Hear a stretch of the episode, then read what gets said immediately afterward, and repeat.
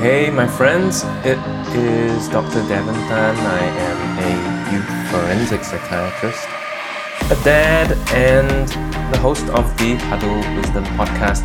Welcome very much. Welcome very much. Welcome. Welcome. Thank you so much for joining me here on the podcast where I discuss parenting, I share my mental models, simple frameworks to help you navigate complexities in your parenting and in life. This week, I'm going to be talking about uh, what it means to respect your children. Why do you want to do that? because um, if you don't respect them, they don't respect you. Simple. Simple as that. Uh, thank you very much to Diane Britchford. Um, you can find her on LinkedIn. I would describe her as a marketing expert. I hope she doesn't mind me saying this. Um, she's helped me a lot with my LinkedIn profile, with my messaging, and it's helped uh, to grow my audience. So check her out. Also, thank you very much, Diane, for suggesting this topic respect your child. Uh, if you guys go to my LinkedIn profile, you'll see um, on my page that I put out a question out there uh, to to the folks in the ether. What does it mean to be a good enough parent? Uh, in three words or less. Uh, last week, um, Kylie uh, on LinkedIn suggested pick your battles, and so I podcasted about that. So you can check out episode 60 if you want to listen to that. Uh, this one is uh, about respecting your child. Um, shout out to my Spanish listener, listener singular, because one of you has been smashing that download button. Thank you. I see you. I see you. Que guay. Que guay, my friend, my hombre. Whoever you are, I see you. Keep smashing that download button. Looks like you downloaded all the podcast episodes a few weeks ago. I see you, my friend. So respecting your child. Oh, before I go, uh, before before I talk about that, I've been really getting into this um, cold exposure therapy stuff. I know it's a bit of a fad. I I was skeptical, really skeptical at first, but I came across something uh, on the internet, as you do. I can't find the the article anymore for some reason but um, it was a little opinion piece about using it to manage depression and anxiety on a whim, uh, pun unintended, on a whim, Mr. Wim Hof, shout out to you. I started to recommend it to my patients with post traumatic stress disorder um, and for those who have trouble sleeping. Um, and it's actually very helpful to my surprise. So I, I actually started doing it myself. So what do I do? I, I have a really, really cold shower in the morning I jump in and I acclimatize. It is uncomfortable to start with, but after a few weeks, you actually you actually start looking forward to it. I actually find it really pleasurable, and there's no way for me to prove this, but the way I think it works is that I think the the stress from being underneath cold water it shocks your body and causes it to trigger off a cascade of uh, catecholamine production or movement. And I think it tricks the limbic system into thinking that your body is actually doing something productive. You know, back in the old days, we would have to fight, fly, or freeze. You know, we've been overwhelmed by the demands of the environment or internal demands.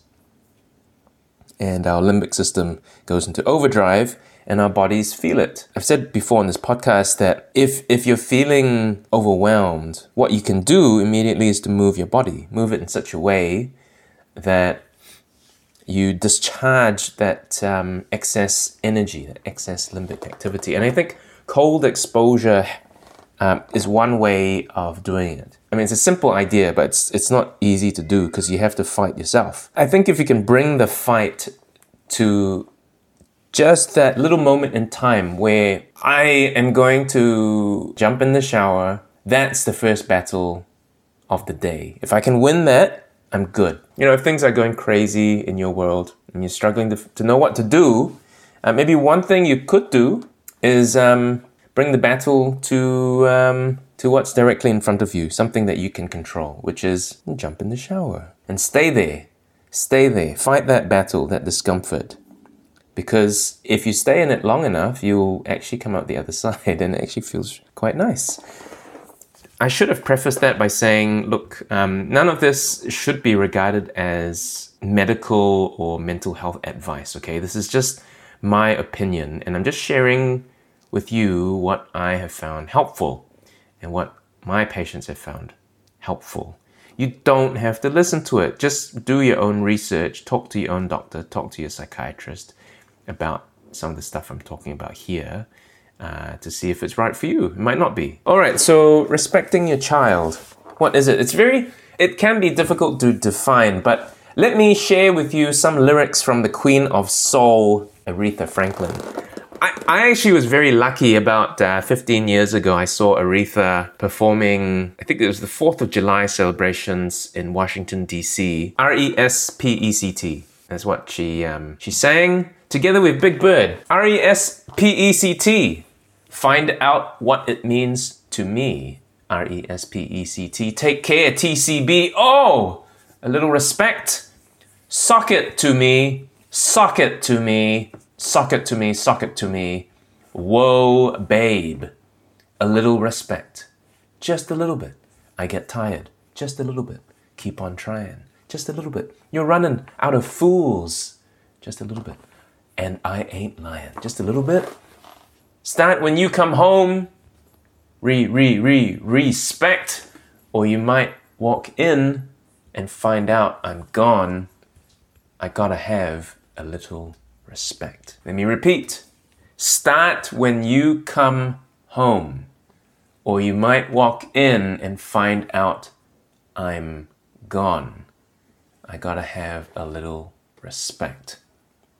Queen of Soul, Aretha Franklin, respect. If we don't respect our kids, why should they respect us or anyone else in their world? We are the model for what is appropriate behavior, for appropriate interacting with other people, how to be a decent enough human being in the world we are the model, whether we like it or not. And whether we think our children are watching or not, children are a little bit like sponges. I was saying before, it's difficult to define exactly what respect is. It kind of, I think, depends a little bit on your experience and the context in which you are embedded.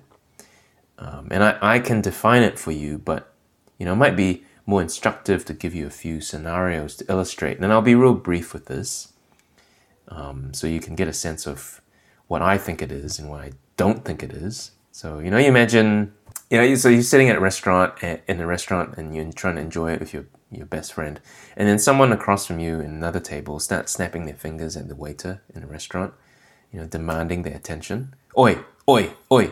I need this, I need that, and then they don't say thanks, and the waiter looks clearly flustered, but the um, the customer doesn't care. Just keeps making demands of the waiter.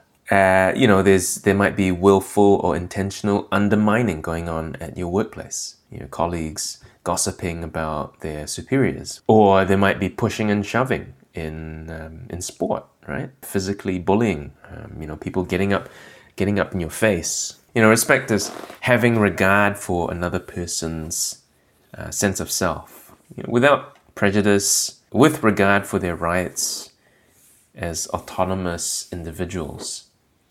And sometimes parents, I think we forget to treat our children with that sort of regard. Oi, oi, get, get uh, hand me the screwdriver. Hand me the screwdriver. Hey, oi, oi, boy, boy, boy, girl, girl. Uh, clean, clean that up. No wonder our kids speak rudely to us your respect needs to be felt. It's not something that you can pay lip service to because people can tell. You can't make someone respect you. I think about this, right? Oi, where's my tuna ceviche, waiter?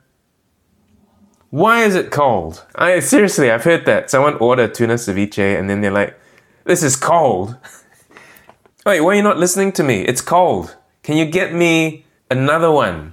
Oi, oi, turn the TV off. Why are you not listening to me? Look at me, look at me. Oi, oi. You're not turning it off. Why are you disrespecting me? Rude, right? So rude. So rude. Why are kids disrespecting you, you say? Um, well, I ask yourself, are you respecting them? I'm challenging you a little bit here to look inward. To look inward. Now, I'm not discounting the possibility, the very real possibility, that some kids are not easy to teach. You might be doing all the right things, but some are just more difficult to teach. It's true. But it still does not mean you should not look inward and examine your own behavior and how you treat your kids and other people. Well, what's that mean, Devon? What does that mean? Well, a few things. A few things. Um, uh, this is in no particular order, but um, so here's here's a uh, here's a few things to think about. Um, not overreacting when you you you think your kid is dissing you. Just take a step back. Kids don't have brains. they're not really human, right? They, they, they're still developing their frontal lobes. And you can expect children, uh, young children especially, actually all children, right? You, you can't expect them to have all the, um, all the faculties that they need in order to manage their um, emotions when they're stressed. So if an adult's shouting at them, barking orders at them, they're going to feel stressed and they might they might shout back. They're not being disrespectful, they're just reacting to you because they're frustrated and they don't know what to do. So if if you get some pushback from a kid, don't immediately assume that they are intentionally disrespecting you. Okay, sure. The behavior itself may appear disrespectful, but the intention may not actually be, um, you know, they're, they're not intentionally maligned sorts of uh, sorts of actions, if I can put it in those sorts of words. Um, sit sit at the table properly. Don't put your feet on the table. Why are you not listening to me? Stop. But you put your feet on the floor, please. Look at me. Why are you not looking at me? I'm shouting across the, the kitchen, uh, which is quite large. So rude. Go to her. Explain to her. Talk to her. Hey, honey, um, I see that you're, you're relaxing. Are you relaxed? You look relaxed. Your feet up on the table there means that you know you get more blood flow to your heart and your brain. Good to relax, isn't it? Yeah. Um, hope you don't mind me saying this, but putting your feet on the table is considered a little bit rude. So in our house, we have to keep our feet on the floor. If you want to put your feet up, you know, use a chair or use a you know, use a pillow because we eat on the table, and our feet are a little bit dirty. So please can you put your feet on the floor? A little bit more respect a bit more regard for my child's autonomy uh, and not assuming that they are doing what they're doing because they're being annoying or malicious. Um, because the other thing is, kids don't always remember things. They don't always remember things well. Um, they don't always remember uh, what you've taught them, so you have to do it uh, repeatedly. That's just how it is. That's just how it is. Right? I mean, how many times do you guys drive in the car and your spouse or your partner is barking um, directions at you and you go the wrong way, even though they're barking directions at you to go the right way? And then you get annoyed at them same thing with our kids. They'll get annoyed at us because they, they sometimes they just don't remember things in the moment, you know, because it's not important to them. So they need rep- you need repetition. You need to kind of keep. You need to be respectful of them. I hope you know what that means now. You know, you're respecting their space, their place in the world, the space that they occupy in that space. It's theirs. Pushing in is, is rude, it's disrespectful, it's offensive. We have to teach our kids this stuff by showing them what it means to respect them, and then they know how it feels to be respected. Once they can feel how it once they can feel that, um, makes it much easier to coach them about what it means to respect. Helps them to learn how to respect others. Um, another aspect of that is you have to respect your own body, your your own mind. You know, treat your body well. Um, you know, treat it well. So I I so yeah, I've been doing this cold exposure thing because I'm trying to look after my myself, trying to look after my body, and so far so good. So far so good. It's also been I've also been doing a lot more exercise, a bit more regular, you know, complementing my jiu-jitsu training, which is amazing, and I feel better. I feel I feel good. I feel good. Um, go figure, right? My mental health is better too. The more I respect my body, it does take work. No doubt about that. It takes work. But there are things you can do. You can bring the battle to you, to a small space. If um, everything is a battle, pick your battles. Choose, choose a battle that you can win. And you better win once you choose that battle.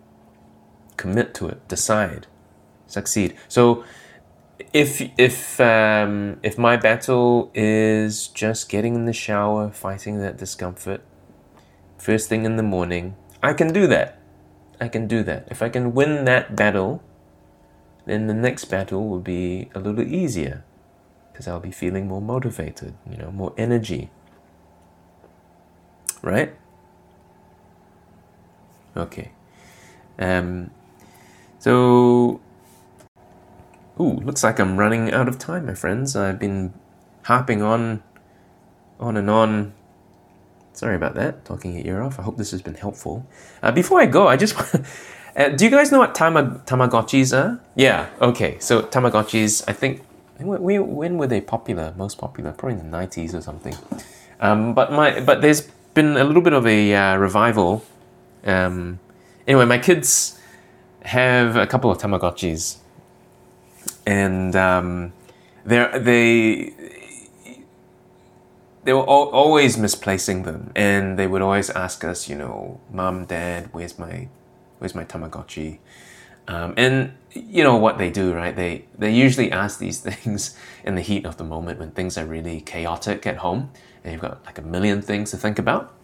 Um, so as as I uh, am pulling out of our garage. Um, uh, one day, uh, my my daughters in the car say, "Hey, Dad, um, where's my Tamagotchi?" And I say, oh, "Girls, um, we're just about to leave to go to school.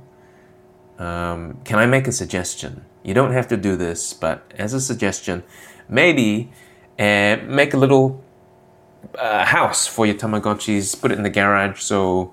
You know, when you come home from school, you can put your Tamagotchi in there so you know where it is um, and when you are leaving the house, you can put the Tamagotchis back in there um, so you know where it is. Because, you know, mum and dad have so much going on in our heads, in our brains, and we just can't keep track of everything. So you, you know, I figure this is a good way for you to learn a little bit of responsibility.